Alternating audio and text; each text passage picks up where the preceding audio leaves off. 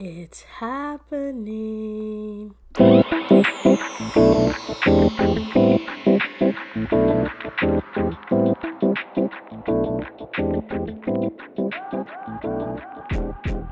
Luigi was on his stomach, like he was just on his stomach laid out, right? What's about to happen right now? and, and I don't know why, like in my mind, it was like I be, in that in that moment I was like I'm in a wrestling match, and I just saw him perfect position, and I just jumped up and like elbow dropped him right on his back. I mean, shout out to Jesus, but he was walking with them sandals. His feet was dusty all the time. like now I got covered, nice design.